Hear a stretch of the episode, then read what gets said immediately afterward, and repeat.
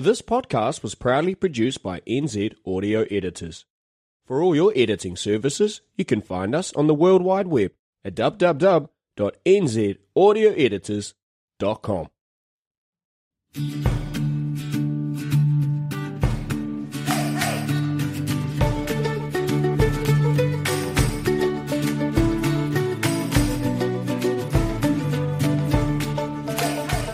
Ryan J. Melson and Greg Moll from One Plan for Retirement would like to welcome you to the NZ Guide to Financial Freedom.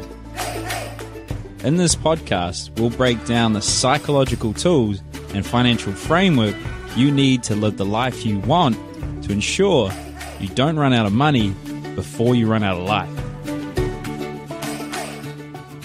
So, in this episode, we're going to look at okay, you decided you want to buy a house, you've got your budget set up, you've got the income, you've got your debt consolidated to make sure it's more simplistic, um, so then you're more likely to get approval.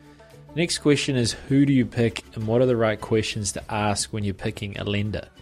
So, one of the obviously the key things to ask is what fees do you charge? It sounds simple, but there, there can be a huge difference, um, especially for example with interest only loans, is that they don't necessarily publicize it. So if you can reach out and ask a few more people, then it's going to be in your best interest. So what fees do you charge? That could be application fees. There could be um, a low equity fee. There, there could be a, a number of different fees, and if you get them to disclose it, one, it might help you pick between the different loans, but it also help you pick the right provider. Now, the other thing to take in consideration is what is the projected long term cost of using their services? If you were to go and uh, use your money uh, for a mortgage, what what are going to be the costs in order to maintain that over the long run? So they're they're required to disclose both the interest and their fees separately, so you get a clear understanding.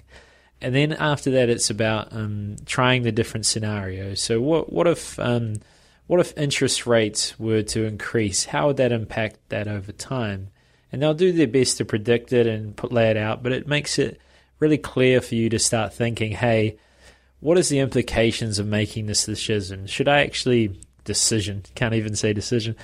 What do I actually gain by t- getting a mortgage now? Should I build up um, more of a deposit and, and attack it later? So it's really important to take all that in consideration. The other thing as well is playing with the different scenarios. So, what if um, I start asking them, what if I were to pay off the mortgage in a lump sum? Is there going to be a cost? What if I increase the regular repayments? What happens when the fixed term of the mortgage stops and then I suddenly want to re- renegotiate um, to a fixed loan, and how would that look? Because most fixed loans will turn into floating after the period, but that's not to say it's not negotiable when you speak to them about it. Um, and the final thing is obviously um, the complaint process. So it sounds a bit anal, but there, there's an organisation called the banking ombudsman. So it's an independent body that um, the banking uh, institutions need to pay uh, to have that independent um, complaint process. So they pay a levy. That means you don't have to, if you have a problem with the bank, you can go around them and obviously reach out to the banking ombudsman. If they don't have the right processes in place, like they're a non bank lender, then that's really something to take in consideration because not necessarily when things go wrong, the company's going to have your best interests at heart. So you want to have an independent body to help protect and mitigate against that concern. So they're really basic questions. A lot of you um, may already obviously ask those questions, but it's it's just really important just to use it as a framework. So when you do approach the lender, you make the right call and the right one for you.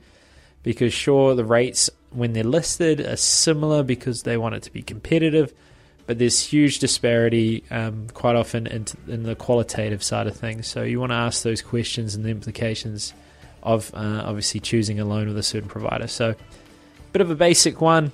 Um, but I hope it made sense and I hope you got value out of it. It's just to go a bit more in depth on this first home side of things, just so you can get that, that wheel turning in your mind.